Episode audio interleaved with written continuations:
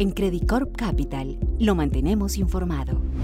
Hemos publicado nuestro reporte macroeconómico trimestral en el cual actualizamos las proyecciones para Chile, Colombia y Perú. En general, las economías de la región se enfrentan a crecientes desafíos ante la mayor probabilidad otorgada por el mercado a una posible recesión global en 2023, esto en medio de la continuidad del conflicto geopolítico Rusia-Ucrania, altos niveles de inflación, el acelerado retiro del estímulo monetario por parte de la Reserva Federal, la persistencia de disrupciones en las cadenas de valor globales y las presiones a la baja sobre el crecimiento chino. Además, en lo interno, todos los países mantienen una elevada incertidumbre política que podría incidir en el comportamiento futuro del gasto privado, particularmente de la inversión. Continuamos esperando que la economía colombiana sea la de mayor dinamismo entre las economías grandes de Latinoamérica este año, en la medida en que es el país más beneficiado por la coyuntura actual de altos precios de combustibles, al mismo tiempo que factores como unas remesas familiares en niveles históricamente altos también contribuyen a un mayor ingreso nacional. Así, mantenemos la proyección de un crecimiento del PIB para Colombia de 5.9% este año,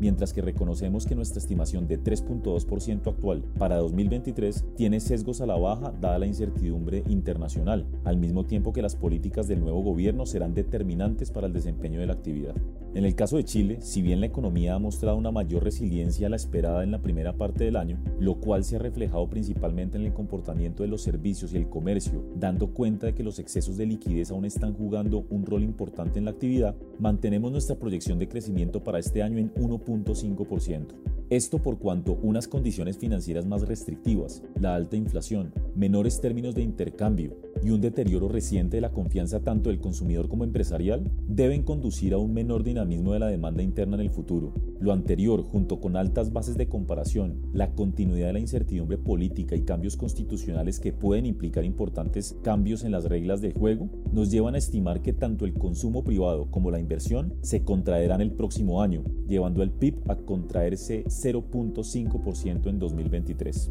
En el caso de Perú, estimamos que la economía puede avanzar entre un 2.5 y un 3% este año, con la reapertura completa de la economía, la entrada en operación de nuevos proyectos mineros y el reciente retiro de AFPs y CETES, que pueden implicar una inyección de liquidez para los hogares de más de 4 puntos del PIB, siguen siendo los factores principales que brindan soporte a la actividad. Dicho esto, las fuertes presiones inflacionarias, la necesidad de un ajuste de la tasa de política monetaria mayor que el esperado previamente, la precarización del mercado laboral, los menores términos de intercambio, la escasez de fertilizantes para la agricultura y el significativo incremento de la conflictividad social que ha tenido un impacto no despreciable sobre el sector primario y el transporte, implicarán una desaceleración de la actividad económica en la segunda parte del año en relación con lo observado en el primer semestre. Sin ninguna duda, el factor político también sigue jugando un rol relevante sobre las expectativas, lo que mantendrá la inversión privada rezagada. Para el 2023 esperamos que la economía avance un 2%.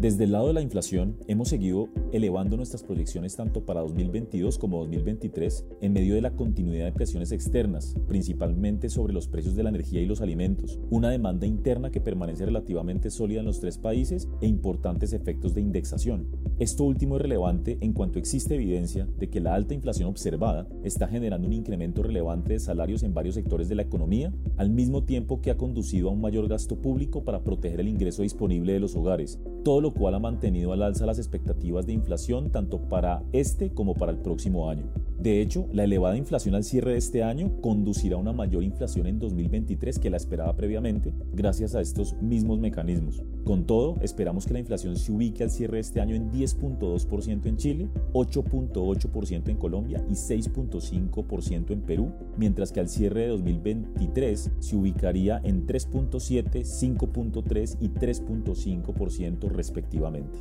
En línea con lo anterior, la política monetaria continuará con el esfuerzo de anclar las expectativas de inflación, aunque es de esperar que el ciclo de alza de tasas esté cada vez más pronto a terminar. Esperamos que el Banco Central de Chile lleve su tasa a 9.5% y el Banco de la República de Colombia a 8.75%, lo que implicaría una postura contractiva de la política monetaria en los dos casos. Por su parte, el Banco Central de Perú debería conducir su tasa de referencia al menos hasta la neutralidad, lo que implica una tasa del 6.5%. Para el próximo año, resulta probable que los bancos centrales de la región tengan espacio para revertir parcialmente el ciclo actual de alza de tasas en la medida en que la inflación muestre una tendencia decidida de convergencia hacia las respectivas metas y las economías se desaceleren. Por supuesto, el contexto internacional también jugará un rol relevante en las decisiones de política de los tres países. Así, actualmente esperamos que tanto el Banco Central de Chile como el Banco de la República de Colombia puedan ubicar su tasa de política en 6% a diciembre del 2023, mientras que el Banco Central de Reserva de Perú la llevaría a 4.50%.